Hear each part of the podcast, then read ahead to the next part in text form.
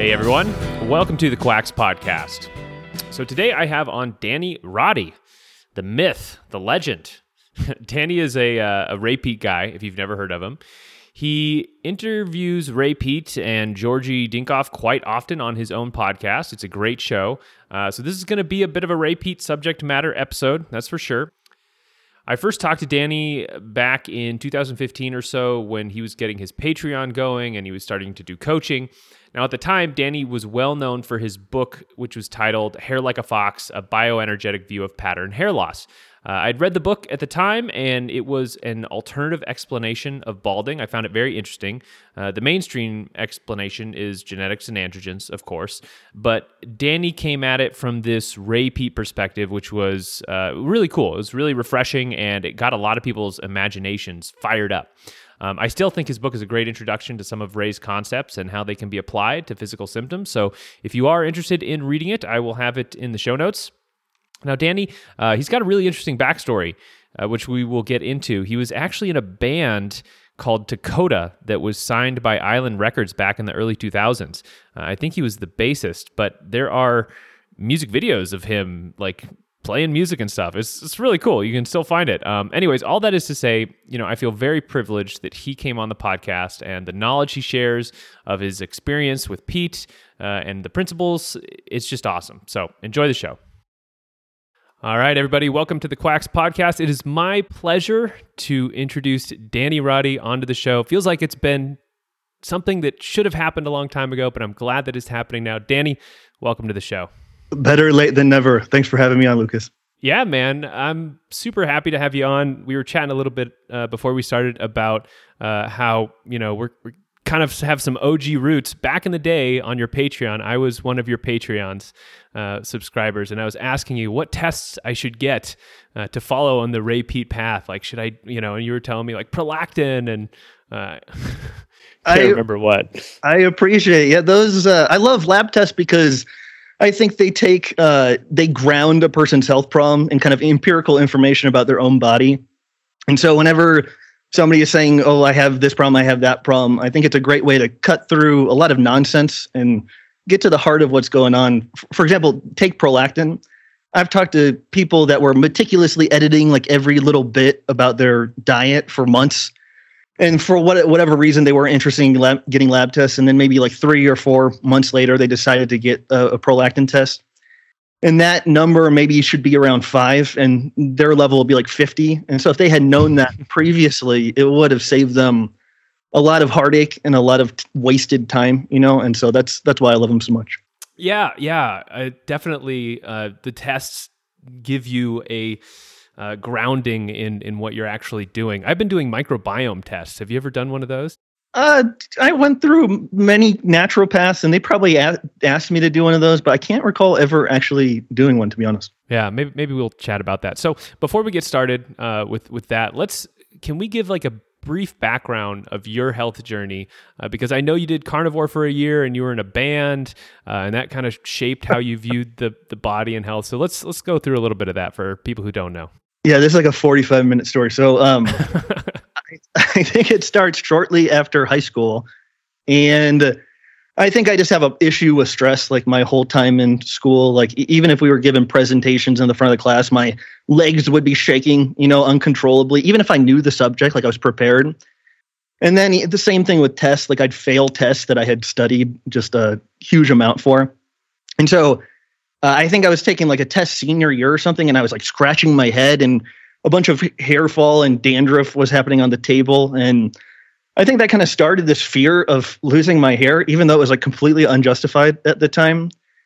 And uh, okay, so fast forward, I, I graduate high school. I start playing in bands, and I finally get an opportunity to be in a band that is a bunch of members are all really dedicated.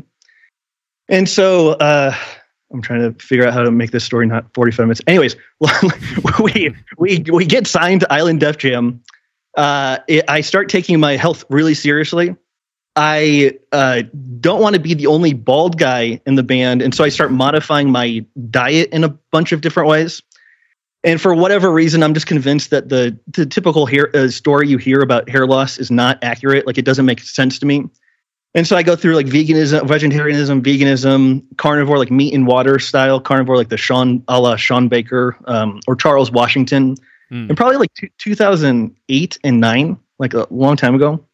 And then I think I had like some in between years where I had no idea what I was doing. Maybe I was like including starches into my nutrition and things like that. And then I think I came a, a, upon Ray's work maybe late 2011 or no, no, no, late 2010, early 2011 and then it was a big buy-in, you know, because I had no idea what he was talking about with anything. But he was talking about hormones like prolactin, and I had just so happened I had a like a 15 nanograms per milliliter prolactin test that a GP had taken a long time ago. And anyways, so so I go through all these dietary different modalities. I feel I feel like the, all of them fail miserably, and I'm very good at sticking to certain diets. I could literally eat tree bark, you know, if I thought it was the healthiest diet. And then I reached Ray Peat, and he's like this merger of all these worlds from like philosophy to nutrition to being a humble, cool guy, just in general, like kind of mysterious, you know. And I just haven't found anything more compelling than his work, his idea. And and I'm I'm reluctant to say it's his. You know, it's Otto Warburg, Albert Szent-Györgyi, William F. Koch, a lot of other Hans Selye. He, he's just kind of an aggregation of all those people and, and adding things to, to his own to to those ideas. Mm-hmm. And so I, am just enamored with him. I'm enamored. I know he's just like a man, you know, but I just think he's a, a, a person you don't come around very often. And the, the, dude saved my life. So I'm just super thankful to him. And I uh, see him as a teacher to learn a lot of things about life. Yeah. So what, when you say he saved your life, I don't know if I know that part of it. I mean, like a, like a, I don't know what I would have done. Uh, like so, after carnivore, I started including starches and things, and my digestion was just a complete nightmare. Like I had just like chronic diarrhea 24 seven, and, and I was living with people, and I was like running to the bathroom every like 20, 30 minutes. Ooh, yikes! And and then I was I, I know there's a spectrum of depression. You get like from suicidal to euphoria, you know. Mm-hmm. But mm-hmm. I, I think I was just miserable, and so I, I mean, saving my life in that I hadn't tried everything when I got to him. I was like, this is a whole new paradigm that I have no idea about, and I've and it, it seems like it's going to take a long time to learn what he's talking about. And so he just reinvigorated my spirit of learning and uh, gave showed me a road that I didn't know existed, you know. And so again, just I just don't know where I'd be without him just because he's gave me so much purpose and meaning uh, to my life, I think. Yeah. So if someone has no idea who Ray is, and maybe this is a tall task, uh, but could you summarize what you think are the most important or relevant aspects of his work are to understand? Because I definitely have some listeners who, you know, they're they're like listening to me and they're like, okay, you know, I, I came on with the microbiome stuff and I don't really understand, you know, what Ray Peat's all about. Yeah, that would be a really tall task. Well, so one, he's 86. I think he just turned 86 in last month. Wow. So he is very old, you know, and has lots of experience. You know, I think of myself of having perspective in the health world, and I'm 36. So I like getting into health stuff in my early mid 20s, early 20s, and then seeing different fads come and go and come and go and come and go. You know, uh, so just imagine how much perspective he has about things. Uh, but I think his his big claim to fame is. Um, Similar to what Otto Warburg and Albert Szent-Györgyi said that a cell needs energy for all of its like day-to-day tasks, but it also needs energy to maintain its structure.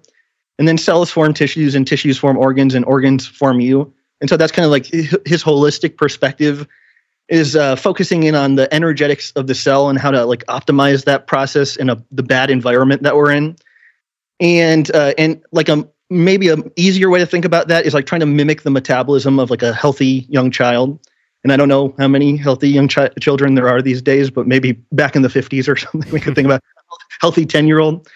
And I, I, think the outstanding features of youth is like a high pulse rate, high temperature, a warm body temperature, obviously lots of energy, creativity, um, not like in a, a, heroic effort to get to sleep at night, you know, as a kid. like, yeah. Uh, just all these things that are youth oriented features that are lost during the adultification process. And so that's the gist of it. Just like the energetics or bio, the bioenergetics or like the um, how energy animates life, I think is the short of it. Yeah, I think it, it might be useful also to compare it with what he is uh, kind of speaking against, uh, because a, lo- a lot of his newsletters and his articles are pointing out like this is what this is the way people think or, or doctors or, or whatever they think about health. This is the what they, what they think about the body and this is actually the truth. So may, maybe you could kind of flesh that out a little bit. Yeah i guess the the doctor view um, or the heroic cut burn poison model of like of restoring health. I, I, think that's more ge- genetic focus. So like the genes um, they determine the health of the cell and that determines the health of the tissues and the organs and, and you.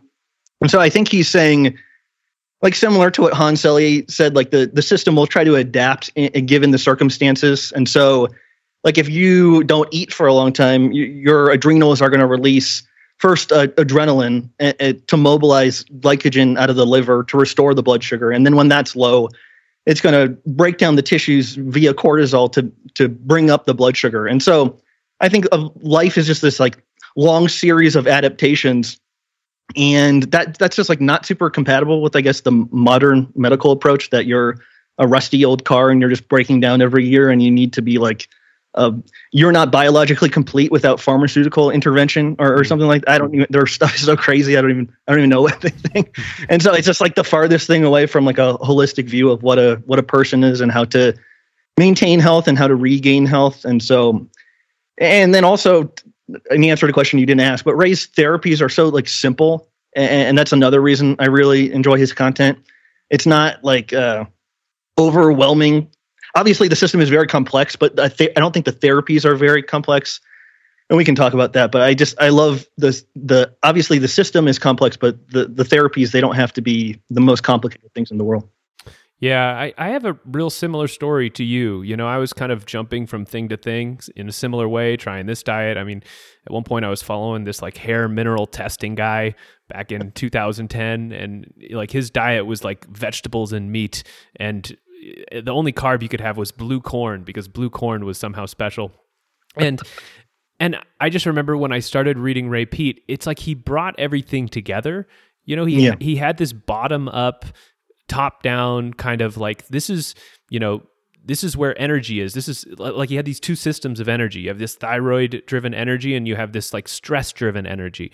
And this thyroid driven energy creates complexity in life and that moves you towards creativity. And um, it's, it's, it's a very forward moving type of energy. And then there's this other energy, this stress energy that kind of uh, makes you come in on yourself. It makes you defensive. It makes you angry. It makes you, you, you, know, and so it was, it's just like this, oh, I'm trying to go towards that direction and not this other direction. And he was then able to take different neurochemicals, you know, dopamine versus serotonin. He was able to take different supplements and fit them into those boxes. And it was like, oh, this is so much easier to understand after he put this all together. Yeah, you explain it better than I do. I thought that was very that was very good. Yeah, complexity I, uh, versus kind of a slime like metabolism, primitive stuff. Yeah, that's that's that's very important, and that's I get that, that gets to the heart of everything that he's talking about. Yeah. So one of the things that I loved that he introduced me to were that it's like these things were stressful that I didn't know were stressful, uh, like X-rays. Like I knew X-rays weren't good for you, but I didn't understand that it was like, no, there's no amount of X-rays that are good for you until Ray Ray said, look, uh, you know, at a cellular level, X-rays at any level are not good. So, what are some of the things that Ray says are stressful, which normal people, uh, you know, other than X-rays, outside of those who study health, would wouldn't wouldn't know about? Like, like, do you ever mention like, oh, this is stressful, and you see surprise from your viewers or, or normies or whatnot?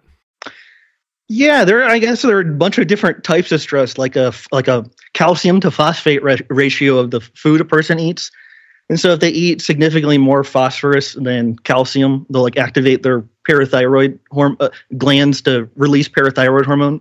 And so, that's like a type of stress, you know. And and it's of course it's one big system, and it's a complex biochemical web of triggering other hormones. Like parathyroid hormone doesn't just act act alone or anything like that, but mm-hmm the way I, I really think simply about it, and it goes back to what we were talking about with the blood sugar. Like if the blood sugar gets too low, that's like a basic trigger for increasing adrenaline and uh, as the short-term stress hormone and cortisol is the long-term stress hormone and like cortisol activating aromatase and turning testosterone into estrogen and then estrogen activating the pituitary to release prolactin or more ACTH or FS, FSH, LH or whatever. But like, and so it, it I, I think these systems are like trying to, um, they're just being chronically activated more and more and more as we get older, you know, and then all of us uh, can uh, know how how more amplified the stress response is since of like March of 2020, you know, like mm almost everybody I talk to these days like seems to be dis, dis, like, doing a lot worse than they were in 2019. You know, like yeah. all of our lives have gotten way more stressful with all these bizarre rules and mandates and things like that. So it's just, uh, and then thyroid is at the heart of all of that. And so keeping the energy metabolism up or keeping the thyroid up helps a person resist the uh, destructive effects of uh, stress. So keep, keeping the adrenaline low, keeping the cortisol low, et cetera, et cetera. And so it's kind of like a seesaw, like a metabolic tug of war of energy versus the stress substances. Yeah. So if someone was getting into like Ray Peat's philosophy, are there like have you noticed that are there are different phases that people go through? Meaning like you you don't usually start by like rubbing progesterone doses on your balls, right? Like that's that's like a level four like skill or whatever. because I'm sure you've talked to lots of people who you've introduced Ray to. So, I, I, mean, are there different phases? Yeah, I think everybody goes through that. I mean, if you stick to something long enough, uh, especially something as deep as kind of Ray's work, I mean, read Mind and Tissue and see how much I don't. I mean, I don't understand ninety percent of what's in that book. You know, it's very complex philosophy and he'll say neo-kantian and you'll have to look up what that means like what is and all these philosophical things and so yeah i think uh, i think somebody will have a problem they'll say maybe they tried low carb or they tried veganism and that didn't work out as expected.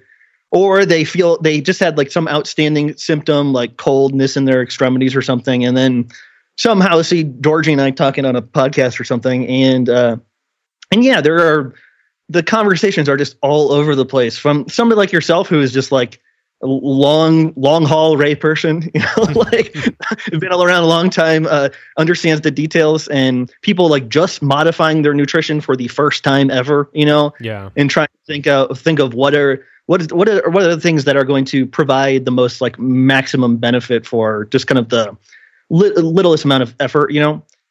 And it's always amazing because sometimes somebody that's like in despair or like suicidal or something will take some T3 and the next time I'll talk to them is they'll have a completely different perspective on life and they'll be excited to try all these different types of experiments and stuff.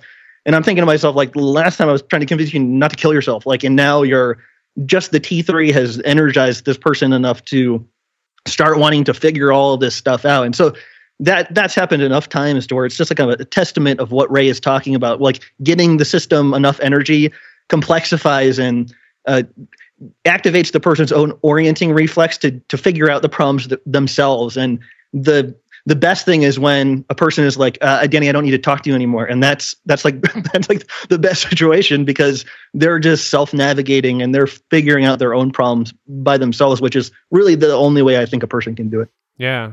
So is that the best way to start with thyroid, or or do you think? Well, just dietary stuff is the easiest. You know, um, like that calcium to phosphate ratio. That sounds so simple, but I think that can make a big difference. Uh, like we talked about in the beginning of the call, like getting lab tests can.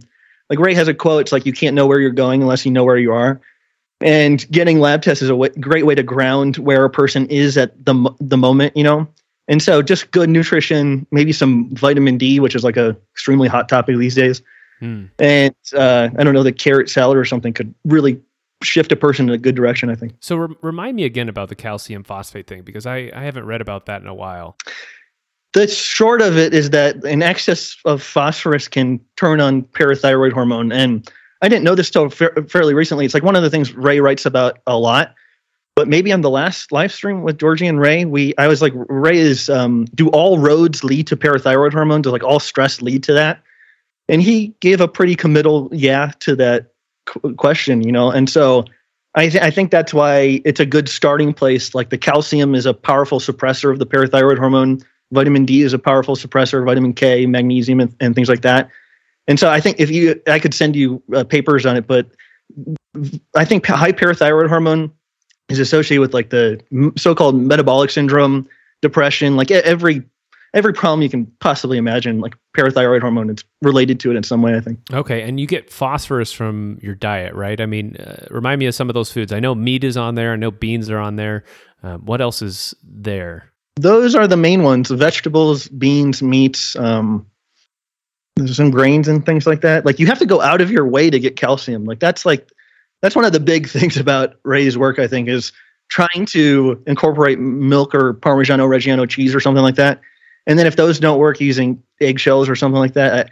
Uh, and, I, and I'm not just saying that because Ray said it or I read it in one of his articles. Like I that I didn't tolerate milk at all for a long time, and uh, this is another 30 minute story. But I, I I solved a lot of significant problems that I had been carrying around on carnivore for years with just with supplemental calcium.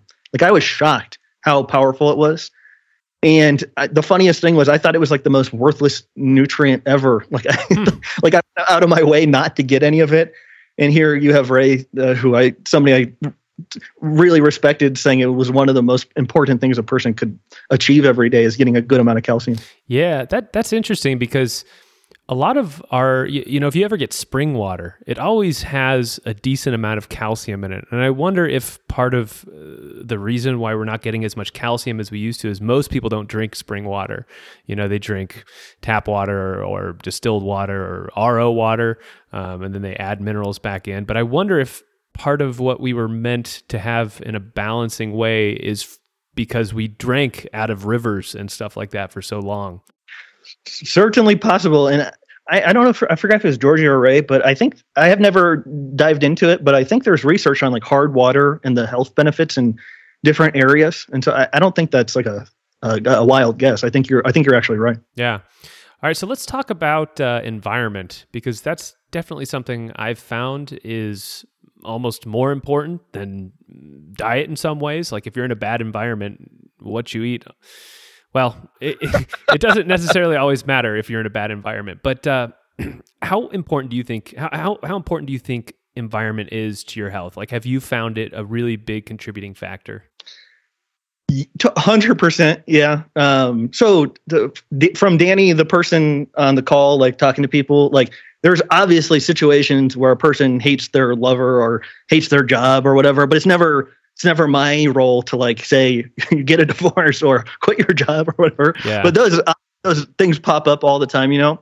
Uh, and then in my limited experience, uh, I, to- I I talk about San Francisco all the time, and I don't think if you had given me an infinite supply of the perfect diet, whatever that is, and the perfect supply of thyroid and stuff, I don't think I could have been healthy there. Like it was not a good place, and it, and so I concur with what you said. I, I that that's a that's a really important thing, but also it's like one of the least actionable things for a lot of people. Mm. Why, so, why was it so bad in San Francisco? this is a, a, long story. Um, the kind of uh, yeah, juxtaposition, it, yeah, like the juxtaposition of like extremely poor to really wealthy, inflated egos there are just out of control um, everybody thinking they're doing God's work when the whole place is like a total nightmare to to be in. Like, have you ever been to the Tenderloin in San Francisco or anything? Uh, I don't think I have. I don't, I don't even know what that is. It, it's just like a poor area where you can get like, like I've I've went to this the train there and I've dodged punches twice. Like just some random people trying to punch you, wow. like going to the train there. It, it's just a miserable place but the the worst part was the the technorati uh, what's the right word? Intelligentsia types mm. that that were there. Thought it was just like the best place on the planet. So again it's just this confluence of insanity. And i, I just went there because i uh, i had friends there. And i always talk about it because i think it made a huge impression on me of what i didn't like. Because I, I don't think i really knew what i didn't like about the world until i moved there. And then coming to mexico is like a breath of fresh air because Mexico is such a cool spot, and Mexicans are so dope. So, uh, it, it, yeah, it just made a big impression on me, and yeah, there are again. I could go through a twenty point list of Oh, what I didn't like. We'll, we'll talk talk a little bit about uh, Mexico. What uh, what makes it so great, and you know what made you choose Mexico? So uh, yeah, at risk of sounding like a fanboy, Ray was always just talking so uh, favorably about it, you know. And Ray lives about four hours away from me in a place called Michoacan, and it's uh, so I so I one I could not afford to live in San Francisco. It was like a for a room in some house it would be like i don't know 1500 bucks maybe $2000 and then if you wanted a solo studio you're looking at like 3000 or 3500 or maybe $4000 Wow. and so I was like, do I want like 90% of my paycheck going to the place I live? Like that seems pretty brutal. So one, I couldn't afford it. Two, I was critical of the US. So in my mind, I was like, well, why don't you live outside of the US, US if you're critical of it? And then three, I'm not joking. I, I thought if another 9 11 happened in like 2016, uh, I thought the wheels would come off Hmm. because that was around the Trump Hillary election. And I'm pretty apolitical, you know, and especially in that's evidenced on the podcast. Hmm. But I thought people were acting so insane at that time that I was like, this place, uh, like even though I play devil's advocate at dinner parties and stuff, that was becoming less and less welcome uh, with the election. that was like, okay, Danny, you were a novelty before, but now you're making people irate at the dinner table. and so, so I was like, okay, time to time to get out of here because I don't I don't value just appeasing people. I value the developing as a person. And once I realized that was impossible, there I was like, and with all the other bad things about it, I was like, "Why don't you get out of here. yeah. So so you were at dinner parties, and and you just walk in and be like, "Hey, anybody read Atlas Shrugged? That's a great book." In San Francisco, you're you're dropping the foundation. it's just uh, it's like I'm sure you experience this, but it's very very intolerant of any uh, other idea than the one the person is presenting, and that was just you'd encounter that over and over and over again. Like if you said anything that they didn't like, it was like uh you were some alt right neo Nazi. It was just the it's just the weirdest culture and.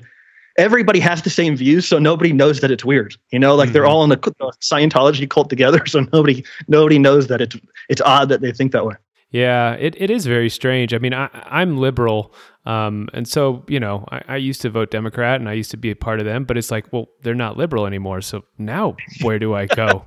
and and the the other side's not liberal either. So uh, what what do I do? You know, it is. It's a very strange situation. Exactly. Like I, uh, maybe in like 2009 or 10, um, or there were some articles saying that like pro- progressive liberal types would like march with neo Nazis and say, "Hey, I really don't agree with what you're, you're saying, but I'm going to be like damn sure you're going to say it," you know. Mhm. But that, that is, I mean, think of that happening now. There's no way that would happen now, you know.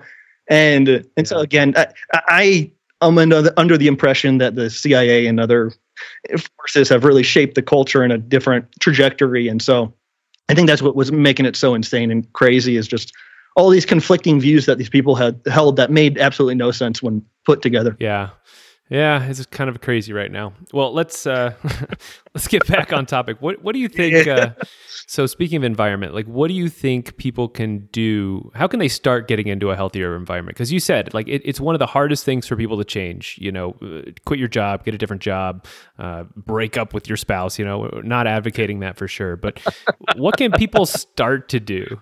Yeah, a super easy thing might be buying like a 250 watt incandescent clear bulb and then a like a brooder, and uh, maybe putting that around a work area and shining it on your neck or something. The, that would be very useful. You know, that's a powerful anti-stress therapy that can pay big dividends. You know, light is no joke on how it can influence the metabolism and lower stress. And then other things. Uh, Mm, I think it's good. Just just good practice to like turn your phone off and stuff. Like uh, I have a Acousticom 2 RF meter that measures EMF from phones and all sorts of devices. And like LTE phones give off the most wicked signal like you've ever heard. You know, and I've ne- I've never measured a 5G phone. I'm sure it's even worse. But having those ar- around you all the time, all day, is probably a another type of stress and and then doing the same with the computer maybe plugging into ethernet and turning off wi-fi on the router um, yeah light turning off the the uh, emf stuff um, yeah, I'm sure there are other things. And cooking at home, I don't know if that counts as making the environment better. Yeah. But that's a huge one. You know, I I'm almost really skeptical that somebody will ever fix a health problem if they don't cook. Like I think that's almost an essential skill that you you have to have because I mean, depending on other people for your food, it's such a basic need, and so that would be something to watch YouTube on YouTube videos on and try to figure out as fast as possible. Yeah, it, it is uh, the whole cooking thing. It's funny because on the podcast, I'll talk about things to make yourself healthier, and I've been cooking for myself for like I don't know, like since I was like 15 years or something. And so I never Yeah, even same. think about it. Like I don't even Yeah. think like, oh, you should talk more about diet, Lucas, because people actually struggle with their diet, right? Like they actually Yeah. go out to restaurants and eat, uh, you know, crappy food and stuff. And it's like, oh yeah, you guys should should cook your food. It's like really good. That's a that's a foundation. It, it's funny you say that because I feel exactly the same way. I think I started cooking maybe when I was like 13 or 14, and uh, like I just went in the kitchen and made a huge mess and was like cooking chicken and soybean oil and stuff like. But but that was something I just kept doing as I was younger, and then now it's like I don't even think about it. But I know that a lot of people depend on ordering out or whatever for their food, and I, I'm just like uh, it, it like hits me in the face with how uh, like how not again i'm not i'm not one of those people that everything has to be optimal or whatever but like that is just it's not a good situation to be in i think a person has to figure out how to cook for themselves Yeah, you so you mentioned soybean oil. Let's talk a little bit about the uh, the dreaded PUFA, polyunsaturated fatty acids. Um, obviously, you know Ray was. I don't know if he was the first, but he was. He's a huge proponent of like just getting all the seed oils, all the vegetable oils out of your life, uh, sticking with you know coconut oil, butter, um, olive oil. That one's not bad either. But has your view of polyunsaturated fat has it changed at all over the years as you've done more research? not really uh the so i was always kind of hair focused you know that was like my big interest Mhm. and even led me to ray you know that, i kind of skipped over that in the beginning um and so i think in like 2012 there was a paper by a guy named garza and his team and they did biopsies of men's scalps where it was balding and the areas that were balding had accumulated a, a prostaglandin and so prostaglandins are produced from so-called essential fatty acids like linoleic acid, which is can be converted into arachidonic acid in the liver, and then you can eat arachidonic acid as well.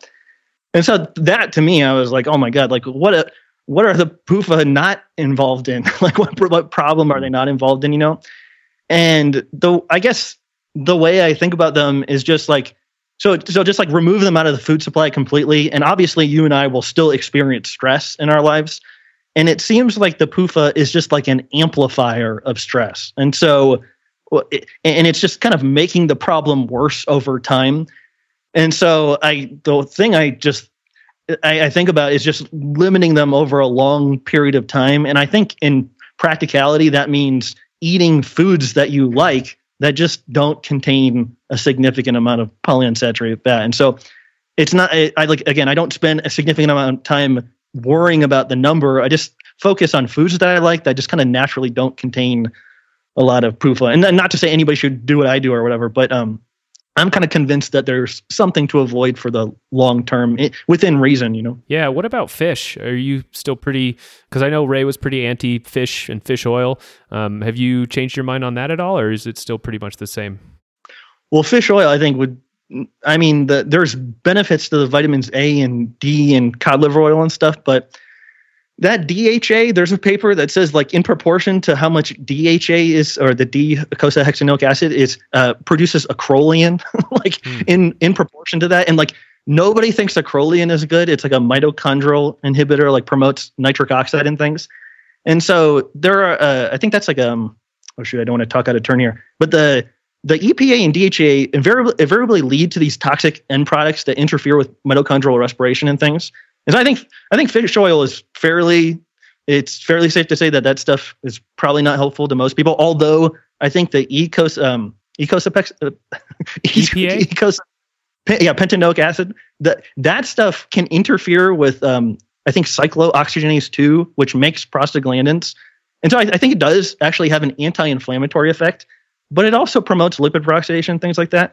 And so I'm not I'm not saying it's uh, it could have kind of like an undercover anti-inflammatory effect for somebody, but like at a great expense, you know. Hmm.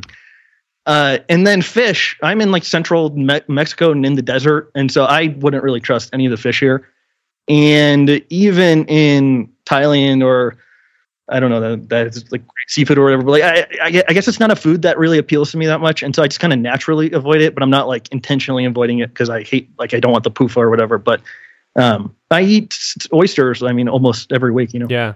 Did you uh, did you ever do a fish oil experiment? Did you ever have have that in your life for a while? Oh yeah, I think uh, kind of circa maybe um, when was this? Maybe 2009, 2010. That was when the Robb Wolf fish oil calculator existed, hmm. and you'd put in like the problem you had, and it would calculate some like insane amount of EPA and DHA. And I I'm trying to remember correctly, but I think you know that um, blue ice fermented cod liver oil that like Weston A. Price Foundation yes. sold. Mm-hmm. Like I mm-hmm. remember spending a small fortune on that stuff and consuming way more than they were recommending to use, like maybe like a fourth a cup, which was like half the bottle or something. Uh, but no, I I like everybody. I mega dosed that stuff because I thought it would be useful, and all it ever did was like give me gallbladder inflammation and kind of like weird diarrhea and stuff. And so it never paid off, and it I mean, it yeah, never resulted in anything good. It is surprising how many people I've seen, and this is just anecdotal, obviously, but how many people said that they got some type of cancer, and you look back in their past, and maybe within a couple years before, they were like doing mega doses of that that you know fermented fish oil. Well, who was the main person that said that? Dr. Ron or whatever. Uh, there, there was some big person in the Weston A. Price Foundation that I think he had cancer and he attributed it to his intake of cod liver oil. Yeah. It's insane. yeah. yeah.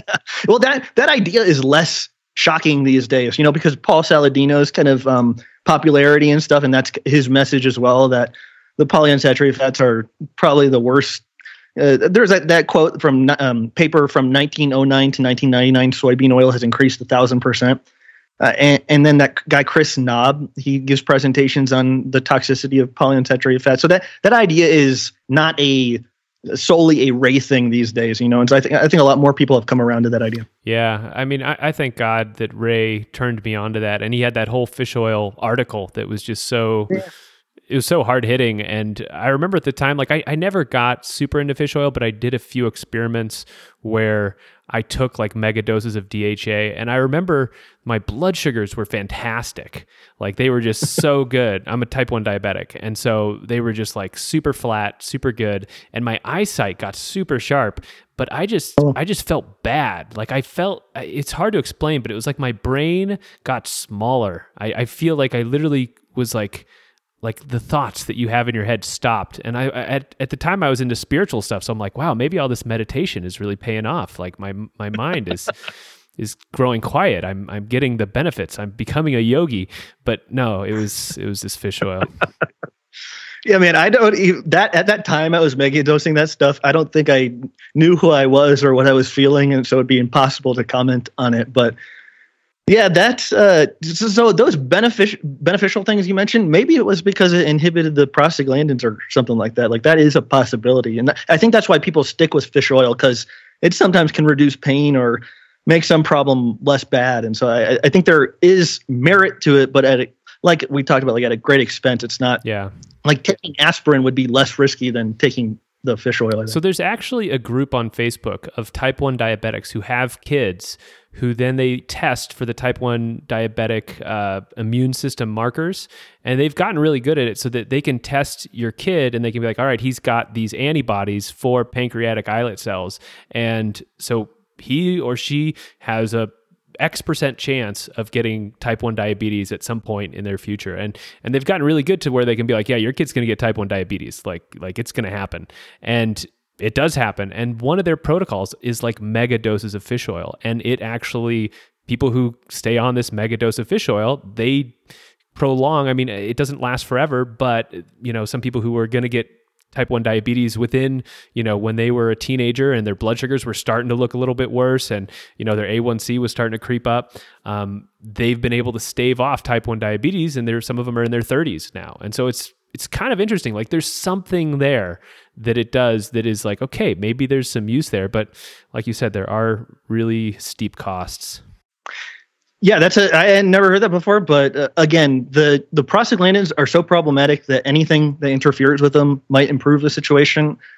But I I can't recall correctly, but I, am almost positive that Ray recommends large doses of aspirin for type one diabetes, mm. and so and I think that again, you would know more about this than I would, but I think the chronic release of free fatty acids and then their breakdown into prostaglandins is like the thing that's hard, uh, hard, not letting the um, the beta cells regenerate.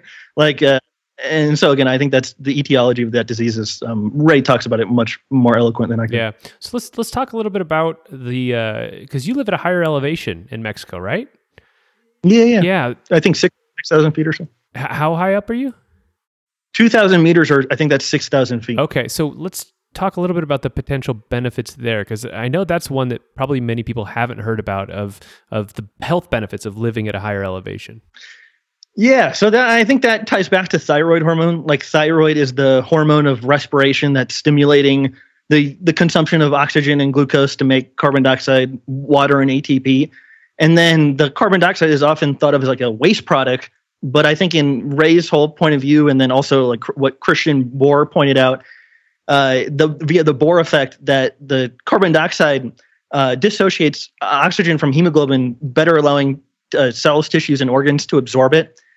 And I think that's happening after adaptation uh, when you get to high altitude. So your body can is has more carbon dioxide and it stimulates cellular respiration and the consumption of oxygen and it just makes the system run a lot smoother and I think that whole process dampens the need for the activation of the stress systems. And it gets to a it gets to like have you ever heard Ray talk about like carbamino groups on proteins and stuff? It gets like really granular. Mm. Uh, an area I think only maybe Ray or Georgi could get into, talking about how like it reinforces the proteins and the um, it absorb water on cells and things like that. It's like it's like a basic stabilizing factor like uh, progesterone or or thyroid and the, I guess the more of it you're exposed to eh, during your lifetime, the healthier you'll be, or the more resistant to stress you'll you'll be, or and, and to be honest with you, living here for a few years, like I couldn't tell you, oh, it does X, Y, and Z to me, but I I think there I do have a lot of good days in Mexico. Whereas when I would travel to Japan, or go to Thailand, or go to Malaysia, or go wherever, uh, I think there were some like kind of like down days, and I just like barely ever feel like that here. Hmm and so maybe the carbon dioxide is just um, I don't know, making me slightly more resistant to stress or depression or whatever. Yeah, I I sometimes go camping. Um, one of the cool things about Arizona is it does have a lot of different environments, and so I'll go camping up at eight thousand feet. I always feel so much different up there versus down here in Phoenix, which is like 15, 1500 or so. Yeah, I think I, I don't know if six thousand feet is enough to really notice a huge difference, but I think Raylan was talking about eight thousand or ten thousand or twelve thousand being a huge difference, and so I still need to go to uh, what is like La Paz or something. I need to go to somewhere that has really high elevation to see if it makes any difference. Do you uh, do you like any of those contraptions or whatnot to try and increase your carbon dioxide intake, whether that's like the baths or uh, the tents you sleep in. I mean, have you tried any of those out? No, I, I, my friends here were going to go buy a, a tank like of carbogen or carbon dioxide, but I don't think they ever did. so I would have like inhaled some or put it on my arm or something to see what it did. But I've, it's it, it's embarrassing. I've been into Ray's work for 10 years, but I've, n- I've never had any direct experience with carbon dioxide. Wow. That's, uh, that is actually really surprising. Because that's definitely something I tried out. I went and got some tanks filled filled with CO2 and, and breathed it in. And I don't know. I, I can't say I, I noticed much in my in my defense, I think I was thinking about it in uh, San Francisco, but I walked everywhere. Like I refused to take taxis, and the store that I could fill this thing up at was like across San Francisco, and I think I I was like, "There's no way you're going to be walking back and forth with this uh, heavy tank." Um, but yeah, man, I, I want to try it because I I get the impression that Ray uses it frequently. Like he sits in bags of it and, and things like that. But hey, I need to try. It. Dude's gonna live to like 120. I hope so. yeah. yeah. So speaking of Ray, you you recently did a show and somebody asked you, you know, what do you think Ray is wrong about? and uh, I think you mentioned Bitcoin. but you didn't really have any health topics that you mentioned. So, I mean, you've had tons of interactions with Ray. Do you? I mean, are there any health topics do you that you think that he's maybe I don't know, maybe not wrong, but misguided, or or maybe he's not focusing on something relevant? See, it's like such a trick question. I'm not saying you're because if I say I, I know, it just makes me sound like a dogmatic loser, you know. But I, I just think his whole view uh, is so coherent and fits together so well. Like for example, there's like a raging debate about uh, vitamin D right now, and I think the de- the debate is like laughable because vitamin D fits in with the anti-stress substances like progesterone and, and thyroid and things like that. But they're not viewing th- things like the anti-vitamin D are not viewing things through this energetic context. So their view fits in with whatever model they're viewing health from. But it doesn't make any sense to me because vitamin D has so many like pro energetic or anti stress effects. Yeah. And so I so the other thing about this is I don't totally understand a lot of what Ray is talking about. And so it's like like so if Ray is is saying like something about like carbon monoxide or something and I don't fully grasp where carbon monoxide like fits into cellular respiration and stress and stuff, like I'd have to be some an idiot to say like, oh yeah, I don't agree with him about that or something. It's like mm. I don't. I mean, just his stupid apprentice that he never wanted, you know, like trying to figure out what he's talking about. And, um, but yeah, to be honest, no, I've I, nothing he said ever. Like I'd be honest with you, I'd tell you if something yeah. he said rubbed me the wrong way or something. To, to be honest, Bitcoin was like the only thing that I was like, I think he could possibly be wrong about that because he has a real negative view of like digital culture. But not, not to change the subject here, but I'm almost convinced that it's um I think he thinks it's like a CIA NSA thing, but I'm not really convinced that it is. But but anyways, that's off subject. I think we got a good title for the show. Danny Roddy, Ray's stupid apprentice he never wanted. that would be the optimal title, I think, of the show. okay. Well, I I haven't heard of this vitamin D debate. What is the debate over? I don't get it. Oh, yeah, it's uh, difficult to say. So you take cholecalciferol or vitamin D3 it's hydroxylized in the liver to um oh shoot what's the other cal- calcifediol yeah, the, I, I the, the, activated yeah. form or whatever yeah yeah and then it activates again going to the kidneys and uh, calcitriol or cal- calcitriol or something uh, so that's like the the 25d is the one made in the liver and then the 125 is the one made in the kidneys and i won't really talk about it too much more because i just i just wrote a huge article on it and uh, I, I I turn people to that article to see if they were interested in this debate or whatever. But it, it's kind of silly in my point of view. And I only wrote the article. It's on uh, uh, dannyroddy.substack.com or substack.dannyroddy.substack.com. And the only reason I wrote that is the people promoting the idea that it's bad have large audiences.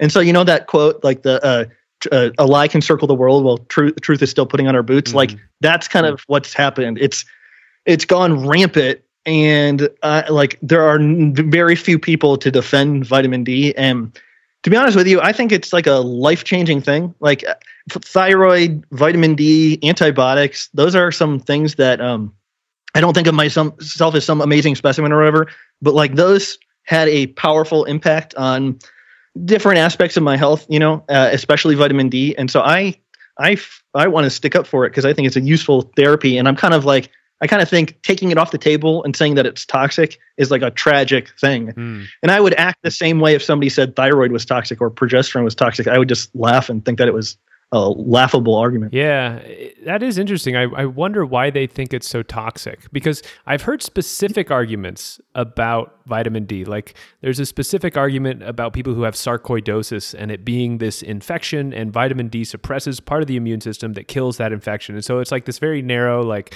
yes, for these people, vitamin D is bad. But I've never heard, like, oh, it's just toxic. That just doesn't make any sense. Uh, I'm hesitant to say any of their names on here. I can send you material on it. I don't know if you want to go down the rabbit hole. It's just kind of it's kind of silly to me, but um, I'm not saying I'm above it or whatever. But it, but again, it's like trying to like you know better than anybody. There are different like uh, if I take um, I don't know, like different, like the, a low carb point point of view of health, and I try to like merge it with the bioenergetic stuff. Or the thyroid or stress model. Like it's going to be completely incompatible. And that that's kind of how I view this anti vitamin D argument. Like it doesn't make any sense when you're connecting it with the the thyroid stuff. Mm. And so I don't know. It's just like an incoherent mess that oh, people are like uh, these uh, influencers on Instagram are. It's like it's like Instagram health people that don't don't read anything and just post on Instagram to like uh, get large followings and things. Yeah, you, you mentioned uh, antibiotics too. Um, I know those have made a big difference for you. I think I read something about you taking them and them helping you with milk. Uh, can you talk about that a little bit?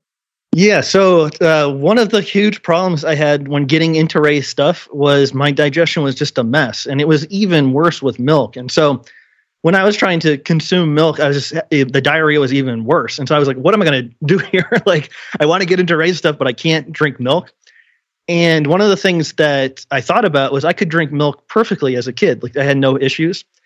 And so I was like, what the what the hell happened to me? Like what what is going on? And I think Ray in an interview said that he thought the loss of the lactase enzyme could occur from like a endotoxin, like chronic endotoxin, and that he had said m- multiple places that if a bacterial overgrowth was um, really bad, that a person might want to use penicillin VK or erythromycin or tetracycline or minocycline or doxycycline. And I was at the end of my rope, you know, I was like living with people, like running the bathroom. Was just like horribly embarrassing and things. And I was like, I gotta do something. And and I had heard up until then that taking antibiotics were the worst things you could possibly do. And I just kind of had to set all of that aside. And I, I think I, one of my first emails to Ray was like, "Where do you get penicillin?" And he sent me a link to a Mexican drugstore. I got some and I'd say within about two weeks of taking it, I could comfortably drink goat milk.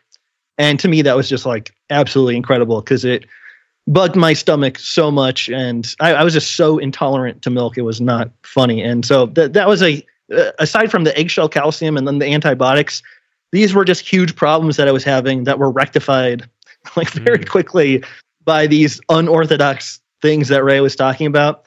And so like a hundred, a hundred of those fell into place, and I was like, oh man, maybe this guy's onto something. Yeah, that's really interesting. I mean, I, I, have a similar story of I took I think three different rounds of antibiotics: minocycline, azithromycin, and erythromycin, and it really did change. Like like there's a period before those antibiotics, and there's a period after those antibiotics. yeah, yeah, yeah. Yeah, it's pretty amazing. So, one thing I am really interested in hearing from people like yourself, uh, who have you know this, a lot of experience, you have years, years and years in this health world, is what wisdom you have learned after all these years.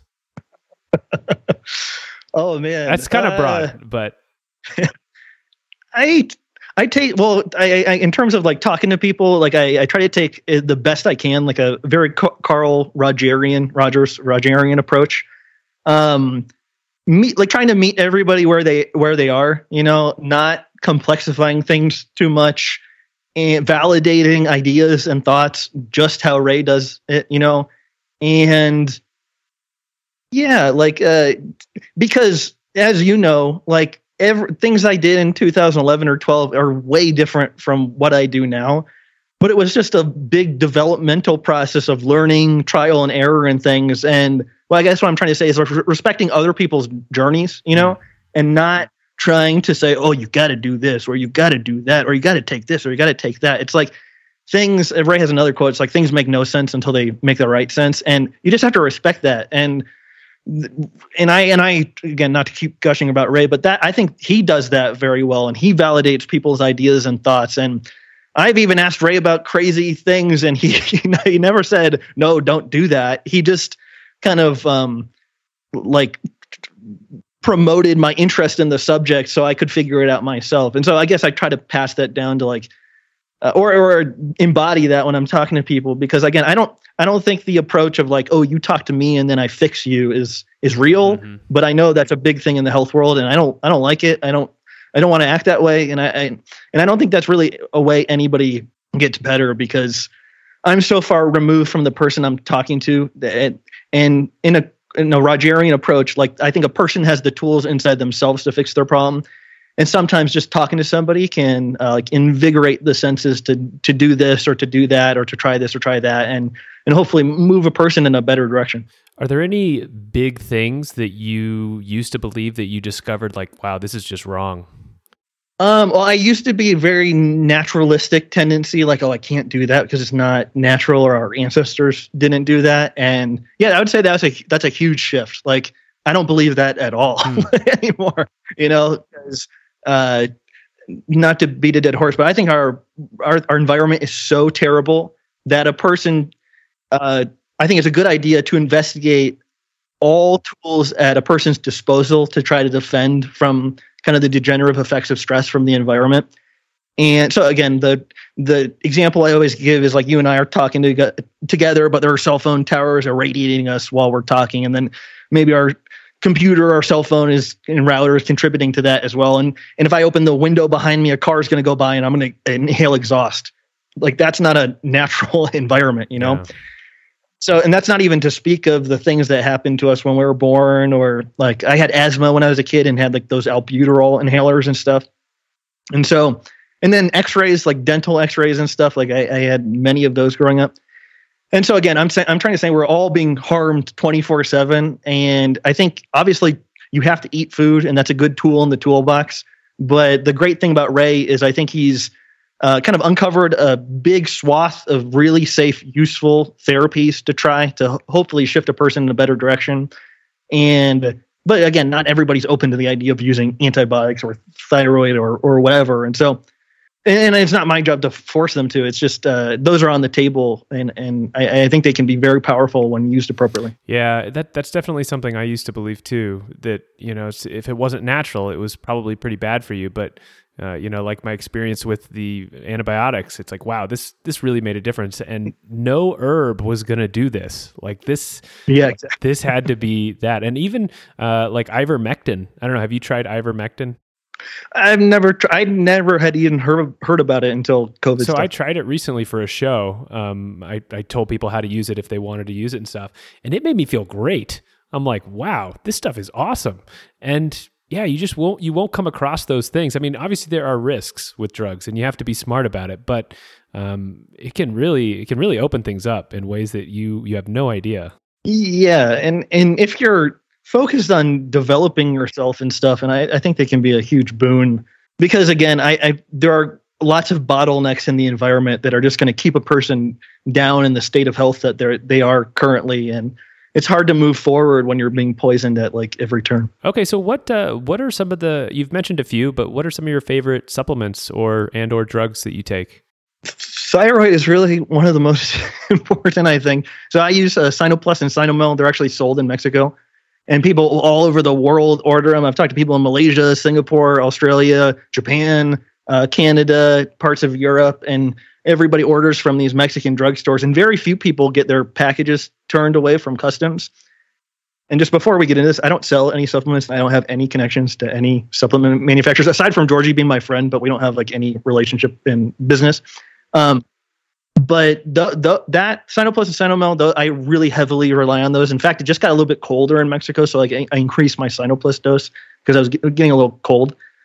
Uh, that uh, yeah, it would sound like a dead, uh, a broken record here. But the vitamin D, I use that on my skin almost every day, even if I lay out on my roof. Uh, vitamin K, I really like that as well. I think that's like the counterpart to vitamin D. Aspirin, uh, I think that's really useful. Um, what else? And then maybe starting in 2018, I got a little bit into putting progesterone and DHEA on my legs before bed and that's I really keep it very minimal with supplement stuff. And but those are the big big ones that I think have a reliable um, effect. Like they they do stuff, so I I keep taking them because they do reliable. Yeah. Have you ever tried uh, RU four eighty six? Because that that's one that Georgi mentions all the time. Georgi talks about That's like legendary that he talks about that drug. I've, I've never used it before, but I think it's like an analog or derivative of progesterone. So I think the the fact of him bringing it up is uh, it's like so well researched or something at, at, like terminating the stress response or something. Yeah. So for those who don't know, RU four eighty six is the abortion pill, correct? Like that's that's like the morning after pill. Yeah. I, I, don't know that much about. Yeah. It. So it's some type of progesterone, and you take it and. Uh, you know, for women, if they think they're pregnant, it will abort a fetus uh, because it stops some hormone that needs that that's needed for the gestation to go on. But like Georgi, I think he recently said like it snaps your cells out of a stressed state. And so it like cures type 2 diabetes or maybe even cancer. And I, when i heard that i'm like what? That's that's that's insane. Like if that's true don't we shouldn't we know that? Like well that's that, well that's one of the things that ray i think talks a lot about how uh, like the stress metabolism and cancer metabolism are not that different you know or like a, cell, a cell being stuck in glycolysis and making lots of lactic acid is like basically exactly what Otto Warburg uh, found to be the primary effect of like a, a, cancer cell. And so, yeah, I think I, again, I'm not an expert on cancer, but I think that cachexia is because the cortisol is so high and it's like tearing down a person's tissues. And, um, and yeah, anything to oppose cortisol, if that's what RU486 uh, did, like that would probably be very useful in that situation. So, one question I like to ask my guests is and it and it doesn't have to be a long-winded thing. It can be a tweet or, or whatnot. But uh, what do you think is the worst health advice that you hear that's pretty popular out there? And I'm sure you have lots of examples. But what do you think the worst one is? May, I, I guess I just have a knee re, uh, knee jerk reaction to authorities. So I'd like run for the hills of anybody saying that you need to do X, Y, and Z because I I know better than you do. So I, I, I guess that's my like biggest pet peeve in the the health world, and that's what I love about Ray so much because he's so good at stimulating a person's own curiosity without telling them what to do. And so I, I don't know if that fits your question, but just like the authoritarianism in the health world is like the biggest turn off to me. And maybe I don't like it so much because I used to be so, so much of that. Like like when I first got into Ray's work, I was very I I thought I had like uncovered this treasure trove of information. I was like one of the first ones to find it and I was a total loser. And I, I was very authoritarian about it. And I think over time, I, I kind of rejected a lot of the phil- uh, philosophy stuff in the beginning because I thought I didn't care about it. But over time, it's just become so much more important to me. And so, so yeah, I, that's kind of a non-answer to your question. But that that's the thing I hate the most about the health world. Well, I'm I'm pretty much out of questions. I think. So, oh, I, I, didn't ask you about your diet. So, are you doing the like milk and orange juice, or, or what are you doing these days? It's very similar to what I post on my Instagram, like uh, the Danny Roddy weblog on Instagram. And so I like at the moment I have a really good milk source, and so I probably drink two or pro- more like three liters of milk per day. Um, fruits like guava and chirimoya and orange when they're available, but recently they haven't been very available. Lots of coffee. Uh, uh, lamb shank or oxtail, uh, mushrooms, eggs, and oysters. That's oh, Parmesan Reggiano cheese, oysters, and then that's been kind of the hard. I'm sure there's something I'm forgetting, but that's that's uh those are the big ones right now. Yeah, man, you're you're living the Ray Peat lifestyle there. I have to say that I didn't always eat this way, and it and it just kind of uh, organic organically developed uh, uh over a long period of time, you know, and uh, yeah, I, and, I, and I would never expect somebody to eat some way that they hated or something. Like I, I actually like all these foods and things, and so I'm perfectly satisfied. And at 36, I really couldn't do something that I wasn't satisfied with. So, how can people find you? Uh, what's your website, Twitter, all that, all that fun stuff? Just Danny Roddy everywhere. And so, it, uh, the Substack is the newest thing. So I think it's dannyroddy.substack.com, and I've been posting the podcast and then the occasional article I'll write on there. All right, I'll have those in the show notes. Um, are you coming out with any new books or anything like that? Exciting? N- no, just trying to survive the future. all right, man. Well, uh, that's that's all I got for you. So uh, thanks for coming on. Thank you for having me, Lucas. Total pleasure. I really enjoyed talking with uh, Danny. I think it's interesting how our experiences with Ray Peat and his principles are so different. You know, I've found certain things Ray has said just really helpful. Um, his stuff on dopamine and like your direction and what it means to be healthy. I have just, I mean, that, it has changed my whole idea of what health is. Um, there's other things that he says that I find are not very helpful that didn't help me much at all. But it sounds like when Danny started following Ray's suggestions, they just clicked for him which is awesome. I mean, I know it works like that for some people sometimes. So um, I do wish he had some more criticisms of Ray's ideas because often people who are the most familiar with a concept or theory can also show where it may be falling short. And, you know, every theoretical framework has shortcomings. So uh, I wish he had been able to go into that a little bit more, but uh, that's fine. other than that, I really did enjoy talking with him. And he does have a great podcast where he talks with Ray and Georgi all the time, uh, and they poke holes in all the crazy health theories out there. So it's definitely fun, and I loved having him on. So, next episode is going to be episode 100. The podcast has been going now for almost three years, which is crazy to think about. Uh, so I'm going to do something a little special, and I'm going to have a best of episode with clips from the past, uh, past podcast clips that I thought were particularly impactful. I'm also going to have my top health discoveries that have worked and the ones that have failed miserably. So that should be out in the beginning of December. Uh, keep an eye out for it. Other than that, I hope you have a great Thanksgiving. I hope you spend some valuable time with your families.